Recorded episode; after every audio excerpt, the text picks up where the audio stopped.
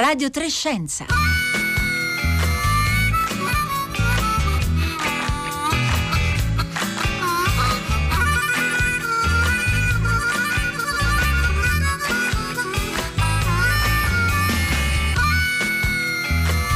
Buongiorno a tutti, buongiorno, benvenuti a Radio Trescenza da Roberta Fulci, buon anno scolastico da tutti noi, a tutti gli studenti, a tutti coloro che a scuola ci lavorano. Oggi partiamo con un grande in bocca al lupo davvero e con l'augurio che la scuola possa essere eh, un luogo positivo di crescita e formazione nonostante tutte le difficoltà di questi ultimi mesi, un luogo di, di crescita e formazione naturalmente anche scientifica, quello che eh, più interessa a noi di Radio Trescenza, perché la scienza si studia, certo, a lezione si studia sui libri, ma in un approccio veramente scientifico non può mancare la parte sperimentale. Di questo parleremo oggi, perché eh, la parte sperimentale è in questa, in questa, fase storica è un problema per molti istituti. Allora, proviamo eh, a immaginare per esempio un'attività eh, sperimentale a scuola come l'abbiamo sempre fatte. Si va di solito in un laboratorio che spesso è lo stesso per tutte le classi, eh, si usano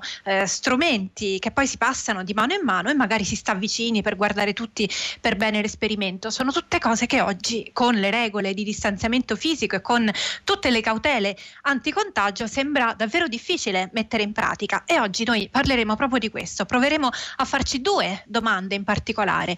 La prima, che cosa perde uno studente a cui non viene offerta un'attività di questo tipo, un'attività sperimentale? E la seconda, come si può rimediare? Che cosa ci possiamo inventare per colmare questo buco? Lo faremo eh, anche grazie al vostro aiuto al 335 56 34 eh, 296. Aspettiamo tutti i vostri messaggi eh, via sms e via whatsapp. Eh, raccontateci che cosa ricordate degli esperimenti fatti a scuola, che cosa avete capito solo così, mettendo proprio le le mani in pasta, eh, quale delle attività pratiche fatte a scuola eh, è stata essenziale per la vostra formazione?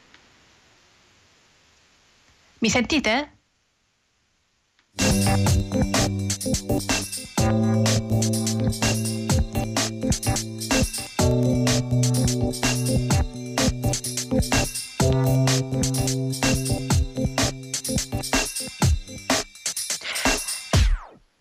Buongiorno a tutti da Roberta Fulci, bentornati a Radio Trescenza. Scusateci per questo inconveniente tecnico, anche noi siamo ancora eh, parzialmente in uh, lavoro da remoto e questo, insomma, questi sono gli inconvenienti che possono eh, capitare. Oggi ci occuperemo naturalmente anche noi di scuola, ci collegheremo con diverse scuole nell'arco di questa puntata, parleremo in particolare di come la scuola può affrontare le attività sperimentali in questo momento così eh, particolare in cui fare esperimenti a scuola e fare attività attività di laboratorio a scuola sembra proprio dal punto di vista pratico molto difficile, più difficile da mettere eh, in pratica. Allora scriveteci voi al 335 5634 296 per farci sapere tutti i, gli esperimenti che vi sono rimasti nella testa, le attività sperimentali che vi continuano ad accompagnare nella vostra memoria, nella vostra esperienza e che vi hanno segnato nella vostra formazione eh, scientifica. Scriveteci al 335 5634 296 via sms e via WhatsApp WhatsApp, mentre noi iniziamo proprio collegandoci con una eh, scuola, o così come fanno tanti programmi di Radio 3. Oggi ci colleghiamo con l'Istituto Tecnico Economico Enrico Tosi di Busto Arsizio. Cinzia Provasoli, buongiorno. Buongiorno, buongiorno a tutti. Buongiorno, grazie per essere con noi, vicepreside della scuola, insegnante di matematica, bentornata a Radio Trescenza. Lei è già stata nostra ospite a febbraio addirittura, quando sì. parlammo dei primissimi esperimenti di didattica a distanza resi necessari dalla pandemia. Allora, oggi finalmente i vostri studenti sono in classe per la prima volta da mesi, da sei mesi, sì. quindi che atmosfera c'è a scuola? Lei adesso ci, ci, parla proprio dalla scuola, come vanno le cose? Ma abbastanza bene. Eh, diciamo che le classi prime hanno già fatto accoglienza settimana scorsa, quindi sono già venuti, abbiamo già avuto momenti belli di vedere i ragazzi che camminano per i corridoi, eh, che attendono fuori dal cancello, quindi eh, bello. Oggi abbiamo iniziato anche le seconde e alcune quinte, perché noi abbiamo scelto un modello in cui le classi vengono per intero in giorni alterni della settimana. Abbiamo compattato l'orario attraverso moduli da 50 minuti per far fare un monte ore ehm, sostanzioso in presenza ecco, e quindi oggi abbiamo diciamo, il 40% degli alunni a scuola. Eh, Io so che adesso è, è, è, ancora in corso, forse appena finita la ricreazione. Come funziona la ricreazione al Tosi? Come vi siete organizzati?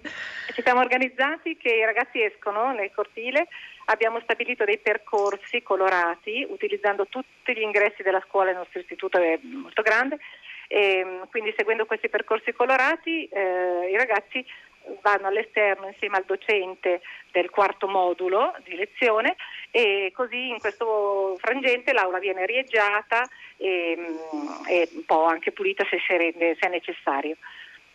Cinzia Provasole, noi eh, ci siamo sentite proprio perché la vostra, lo dicevamo, è stata una delle primissime scuole in Italia a organizzarsi con la didattica a distanza e questo lei ci ha raccontato nel nostro collegamento di febbraio.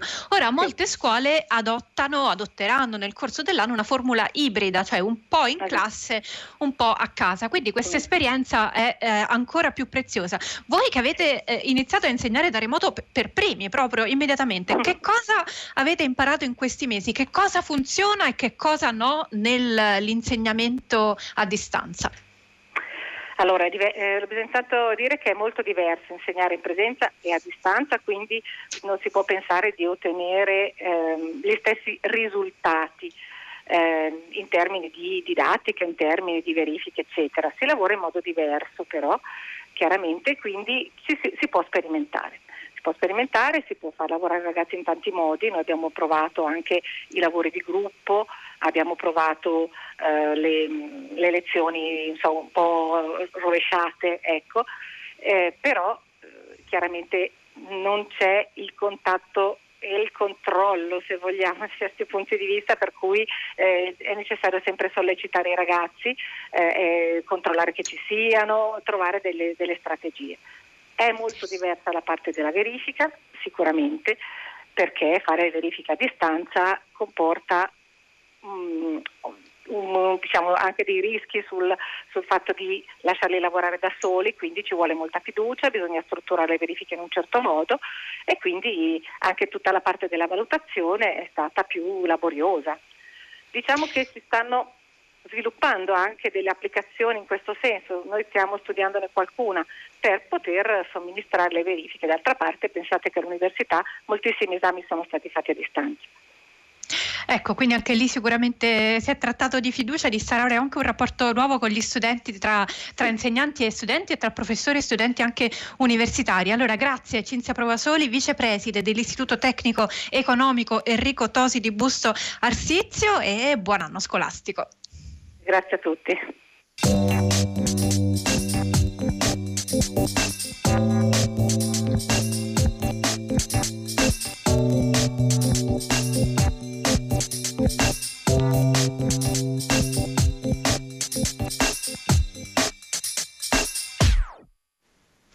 E noi restiamo a scuola, ci spostiamo su e giù per l'Italia per parlare di attività di laboratorio e approccio sperimentale. Sono già arrivati tanti messaggi su Facebook, tanti ascoltatori ci raccontano delle loro esperienze con le attività di laboratorio a scuola. Ve ne leggo un paio. Anna, la formazione dei cristalli, mi sembrava una magia, lo ricordo ancora. Cecilia, io ho versato l'argento nitrato sulla mano del tecnico di laboratorio di chimica al liceo. Esperienza non molto positiva, ma poi ho recuperato un po' di amore per la materia. Sono tanti i eh, messaggi anche che ci stanno eh, arrivando al 335 5634 296. Continuate a scriverci che cosa ha funzionato, che cosa ricordate in particolare del, di ciò che avete vissuto a scuola nei laboratori, del, dell'effetto che ha avuto sulla vostra formazione mh, l'esperienza in laboratorio. Mentre noi eh, ci spostiamo innanzitutto a Rovereto dove c'è Matteo Cattadori. Buongiorno.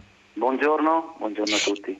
Insegnante di scienze in due scuole, il liceo Fabio Filzi eh, di Rovereto e una scuola internazionale, il liceo STEAM International, una scuola appunto internazionale. Eh, Matteo Cattadori è un po', eh, devo dire, un, un, campione di attività sperimentale con gli studenti, no, al punto che qualche anno fa ha accompagnato una classe in un viaggio di istruzione alle isole Svalbard, un viaggio scientifico che comportò tutta una preparazione sperimentale per i ragazzi veramente enorme, durata mesi, ne parlammo da questi eh, microfoni, quindi insomma sua, il suo punto di vista è prezioso per noi. E buongiorno anche a Mariangela Imbo. Buongiorno.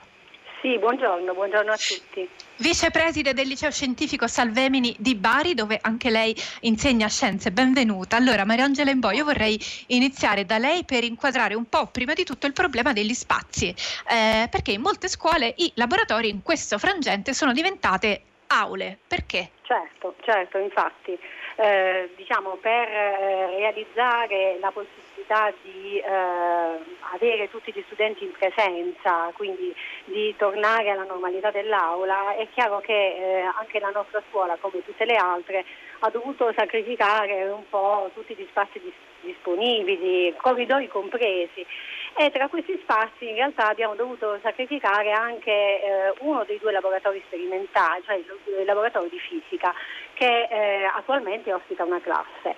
Però eh, in realtà con i fondi che abbiamo ricevuto quest'estate per gli arredi scolastici siamo riusciti un po' a compensare, cioè siamo riusciti a completare il laboratorio di chimica e biologia che era un'aula piuttosto ampia eh, dotata di molte finestre e eh, nella quale invece mancavano i banchi di lavoro. Quindi abbiamo preso i banchi di lavoro, li abbiamo attrezzati eh, con delle strumentazioni diciamo usa e getta e con delle strumentazioni più possibile diciamo singole e in questa maniera speriamo di poter dare continuità all'insegnamento delle scienze sperimentali eh, anche tornando la classe con un distanziamento, ora vediamo in modo da, da poter utilizzare almeno un laboratorio. Si tratta di costruire una, quindi un'alternanza un pochino fatta di gruppi un po' più piccoli rispetto a quanto certo, avveniva in passato? Dovranno essere rispettate tutte le regole, naturalmente come avviene nelle classi. Sì, però però proviamo. insomma eh, qualcosa è, è sicuramente eh. molto meglio che abbandonare del tutto il laboratorio da Bari allora certo. spostiamoci a Rovereto dove insegna appunto Matteo Cattadori che lo dicevamo insegna in due diverse scuole eh, in due diversi istituti come sono messi i laboratori e come si immagina che andranno le cose insomma da, da quello che sta vedendo rispetto all'attività sperimentale nelle scuole ma guarda, dal mio mo- mm, punto di vista molto personale, devo essere sincero, non è che le scienze sperimentali neanche prima del Covid stessero proprio benissimo, no, purtroppo, perché eh, per una serie di ragioni, un po' anche di tipo logistico, organizzativo, le scienze sperimentali richiedono comunque un minimo di locali adeguati, della strumentazione, del personale, un minimo di preparazione, poi da qualche anno ci sono delle regole di sicurezza assolutamente legittime e piuttosto rigorose, quindi diciamo anche pre-Covid le scienze sperimentali o più in generale le attività pratiche comunque sono, sono attività diciamo, che hanno un certo grado di scomodità che funziona e funzionava un po' da deterrente. Ecco. Ovviamente il, il, Covid ha un po' aggravato la situazione, oltretutto ancora prima del Covid la situazione era aggravata dal fatto che ogni anno piccoli tagli ci sono stati, quindi chiudi un'aula per risparmiare un, un, un, un tecnico, eh, chiudi un termosifone, no? uh, allarga un'aula e investi e, e, diciamo, eh, abbraccia eh, il laboratorio di scienze, quindi ci sono stati numerosi eventi piccoli, magari impercettibili, che comunque anche prima del Covid avevano compromesso molto lo svolgimento di attività sperimentali. Ovviamente adesso il Covid eh, può dare il colpo di grazia. Eh, deve essere volontà ovviamente de- della dirigenza, degli insegnanti, quella di proteggerlo e tutelarlo perché è un, un, tipo di attività didattica assolutamente imprescindibile per i ragazzi perché coinvolge anche un piano emozionale come abbiamo visto dalle testimonianze dei eh, dei due ascoltatori che sono essenziali per la trasmissione della disciplina. C'è un eh, messaggio che è arrivato su Twitter, una testimonianza di un'attività sperimentale fatta a scuola che è rimasta evidentemente molto eh, nella testa dell'utente, che si chiama Extra Etro e ci scrive su Twitter con tanto di documentazione fotografica eh, l'esperimento con il pancarré eh, in, in, diversi sacchetti, toccato prima di essere conservato con le mani igienizzate a diversi livelli, quindi con, eh, con il liquido, con, sanificate con il liquido igienizzante oppure con la l'acqua e sapone oppure toccata, toccato il pane con le mani sporche, poi si vede a distanza di giorni quello che succede. Devo dire che in questo frangente è un tipo di esperimento particolarmente istruttivo e poi ce ne sono tanti altri messaggi sia in positivo che in negativo. Il mio maestro delle elementari ci ha spiegato come funzionassero gli impianti di riscaldamento con l'acqua calda che si dilatava nei tubi e risaliva, un'impronta tale che a mia volta sono diventata, eh, ci scrive Daniela, insegnante di scienze. E poi invece Francesca, non ho avuto nemmeno uno di docenti così, docenti in grado di eh, portare la classe a fare un'attività sperimentale, solo educazione tecnica, alle medie era prevista attività manuale, ma niente di particolarmente entusiasmante, motivo per cui ho snobbato per anni le materie scientifiche purtroppo eh, per me. Ehm, allora io vorrei chiedere a entrambi i nostri ospiti, cominciamo da, da Mariangela Imbo, come cambia, come cambierebbe la formazione di uno studente che non avesse l'occasione di fare esperimenti in prima persona, come è stato il caso della nostra ascoltatrice Francesca? Che cosa si perde? Eh beh, certo, le discipline scientifiche diciamo, muoiono eh, se diventano mnemoniche, eh, devono essere delle discipline vive eh, e anche eh, diciamo, praticarle sperimentalmente, eh, far lavorare le mani, vivere la dimensione del laboratorio ha anche una grande valenza orientante secondo me, cioè ehm, gli studenti si innamorano e questo può orientare poi le loro scelte future. Eh, viceversa invece pretendere un apprendimento mnemonico, eh, monotono, eh, legato al libro di testo e nulla più, in realtà può eh, avere l'effetto opposto. E poi c'è anche, eh, diciamo, eh, non dimentichiamoci che eh, una delle competenze chiave richieste dall'Unione Europea è proprio quella di ehm, diciamo, avere una dimensione ehm, diciamo, di interpretazione del mondo che ci circonda utilizzando eh, eh, l'interpretazione di dati, utilizzando la sperimentazione. Quindi è proprio una forma mentis che si acquisisce. Eh, Matteo Cattadori, lei l'abbiamo detto è molto attento no, nella sua didattica all'aspetto sperimentale e, e, questa sua attenzione è culminata nel viaggio scientifico alle isole Svalbard che, che ha fatto qualche anno fa con i suoi eh, studenti. Questa dimensione asettica, asettica sia in senso diciamo, eh, reale che in senso metaforico imposta dalle regole anticontagio, secondo lei rischia un po' di farci precipitare in una scuola eh, del passato, cioè una scuola quasi ottocentesca in cui l'interazione era ridotta al minimo?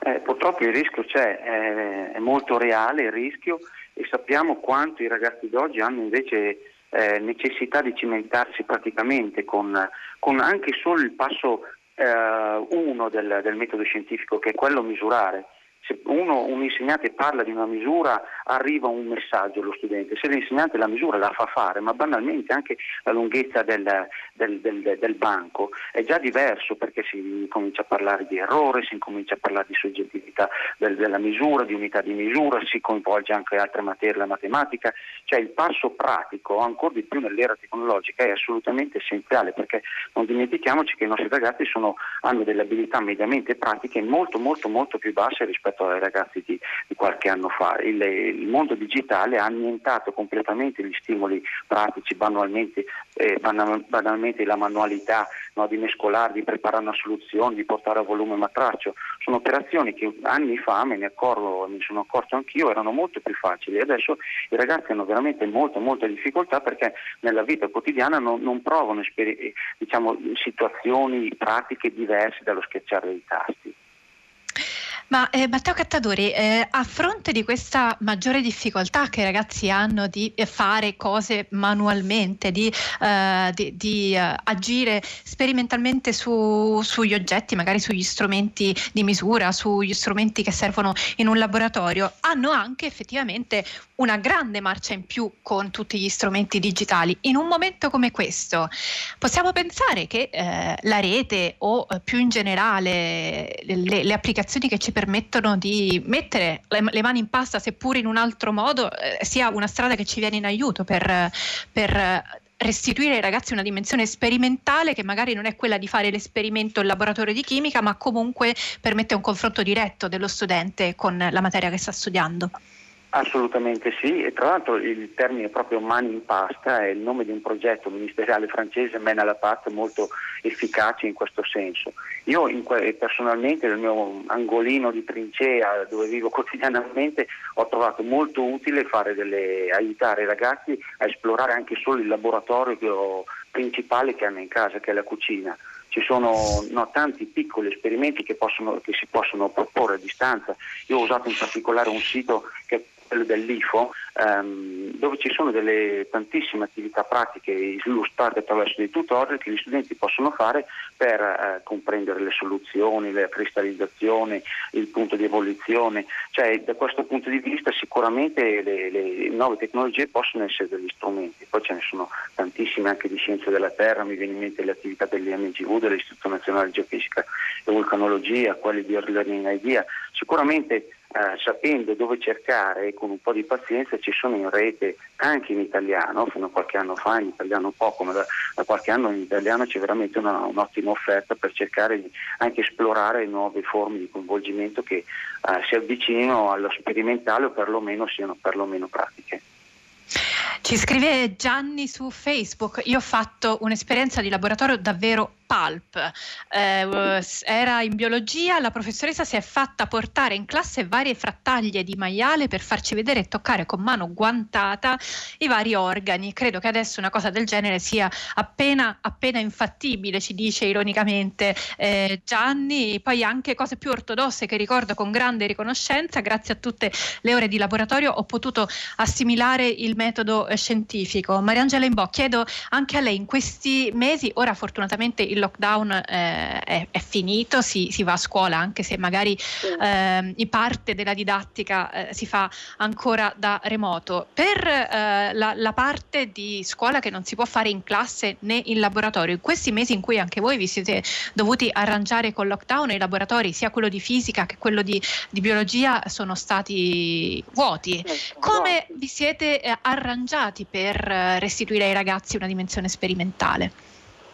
Beh, è stato difficile in realtà, non, non è stato semplice. L'unica cosa che si è potuta fare è assegnare eh, semplici esperimenti a casa, il laboratorio povero, diciamo, il laboratorio a distanza, oppure eh, ci, hanno, cioè, ci, sono venuti in aiuto eh, i libri di testo digitali che noi avevamo in adozione e che in realtà eh, hanno potuto con le loro espansioni eh, per esempio consentire agli studenti di assistere, soprattutto quelli delle ultime classi, ad esperimenti eh, un po' più complessi. Eh, oppure abbiamo detto anche la rete eh, viene molto in soccorso eh, perché ci sono anche esperimenti in inglese, in italiano che gli studenti possono seguire. E basta, in realtà la didattica a distanza è stata davvero eh, diciamo una, una, grossa scommessa. Eh.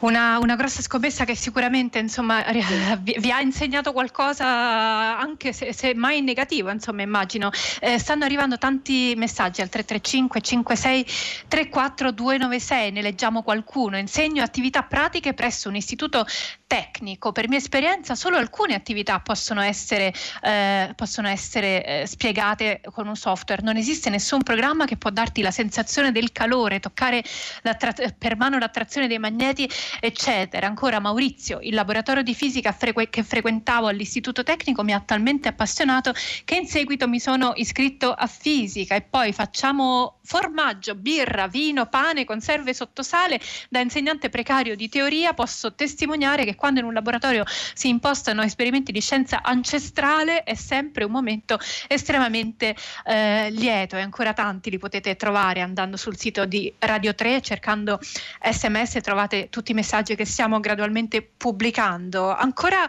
una domanda per voi Matteo Cattadori, i viaggi, i viaggi e le gite, più eh, modestamente le gite anche quelle dalla mattina alla sera che si facevano, lei l'abbiamo detto è stato protagonista di un viaggio scientifico molto particolare, ma eh, ci sono tante esperienze che eh, possono durare anche solo una mattinata, per esempio casi in cui la classe va in un museo scientifico, va a vedere, non so, per esempio un luogo dove si fa fisica delle particelle, oppure va in un osservatorio astronomico, eh, oppure visita per esempio un parco eh, dove si vedono degli animali. Ecco, tutte queste cose si potranno fare.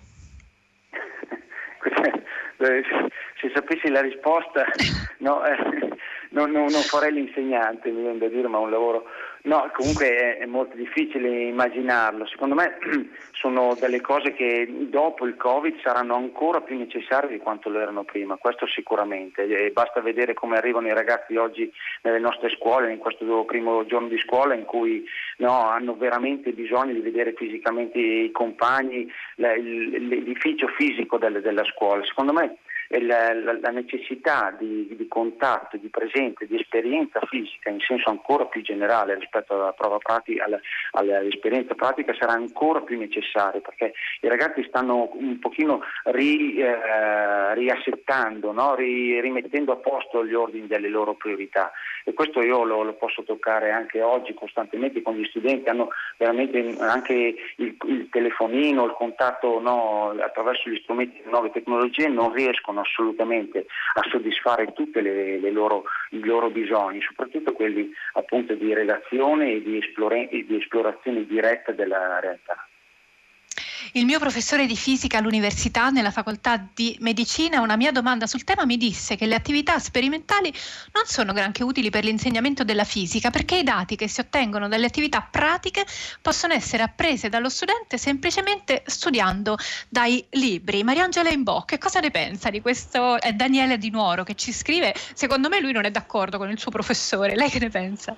Beh, certo, ma infatti, eh, come abbiamo detto prima, è importante eh, l'operatività, cioè il se faccio capisco, diciamo, eh, eh di Maria Montessori, cioè in realtà sì, eh, il learn by doing bisogna eh, si acquisisce e si eh, rimane la memoria, come abbiamo visto anche dalle, eh, dai report degli ascoltatori, quello che ci ha colpito, quello che abbiamo fatto praticamente. Eh, sì, insomma, questo è per, per, la nostra esperienza, in realtà sì, eh, concordo con il collega, è un momento nel quale abbiamo bisogno di rivedere tutte le nostre, le nostre priorità, i ragazzi hanno bisogno di eh, riabituarsi alla scuola, quindi in questo primo periodo eh, ci sarà un'assunzione di responsabilità da parte di tutti e poi vedremo. La macchina fotografica creata con un fustino di dash e tutto lo sviluppo, eh, fissaggio poi in camera oscura, tutto questo alle medie mi ha insegnato che per eh, vedere la realtà bisogna aspettare che questa sedimenti, che ogni impressione ha bisogno poi di essere rivelata eh, nel suo complesso. Questo è anche un messaggio che sta arrivando al 335 5634 296. Io penso che eh, sia utile per gli insegnanti all'ascolto andare proprio a leggere tutta questa grande carrellata di esperimenti raccontati dai nostri ascoltatori anche per prendere spunto tutto e vedere come eh, provare a trasformare questi esperimenti che una volta facilmente facevamo in classe in modi che siano compatibili con la nuova situazione. In chiusura vorrei chiedere proprio a, a voi, Matteo Cattadori, lei eh, le faccio la stessa domanda che abbiamo fatto agli ascoltatori. Ricorda nella sua formazione, quando era studente, quindi non ancora insegnante, un'esperienza fatta con le mani che le ha lasciato qualcosa e le ha fatto capire magari che, che voleva che la scienza fosse in qualche modo il suo mestiere? Eh, mol, eh, ricordo nitidamente e con grandissimo piacere, più di quanto no, apprezzassi in quel momento lì gli esperimenti di chimica, di, di formazione dei precipitati, di riconoscimento dei, dei cationi, degli anioni, dei sali. Ecco, la, la, il fatto che i due, i due, liquidi trasparenti mescolandosi dessero origine a un precipitato di colore no, molto appariscente, giallo no, oppure marrone, mi ha sempre incantato e l'ho sempre vissuto con una grandissima magia. Eh, alle medie utilizziamo la pellicola cinematografica di 35 mm per stendere un decametro e poi steso eh, alla parete dell'aula col caldo poi, il caldo afflosciò il materiale e così capimmo la dilatazione termica ma anche l'errore scientifico che deve essere sempre considerato, ci scrive eh, Giuseppe da eh, Acireale. Solo il tempo, Mariangela Imbo, molto velocemente per dirci anche lei se ha l'esperimento del cuore nella sua storia di studentessa. Beh sì, ai miei tempi realtà eh, il laboratorio non era molto usato, erano tempi di turni nelle scuole, era, era un po' dura. Però ricordo, ricordo mm, il, l'esperimento sul lievito, quello mi, in realtà mi rimase molto impresso, cioè la fermentazione, eh, la produzione di anidride carbonica, la, mm, poi mi ricordo l'istimo dei vetrini, di, di colorammo, li osservavamo al laboratorio.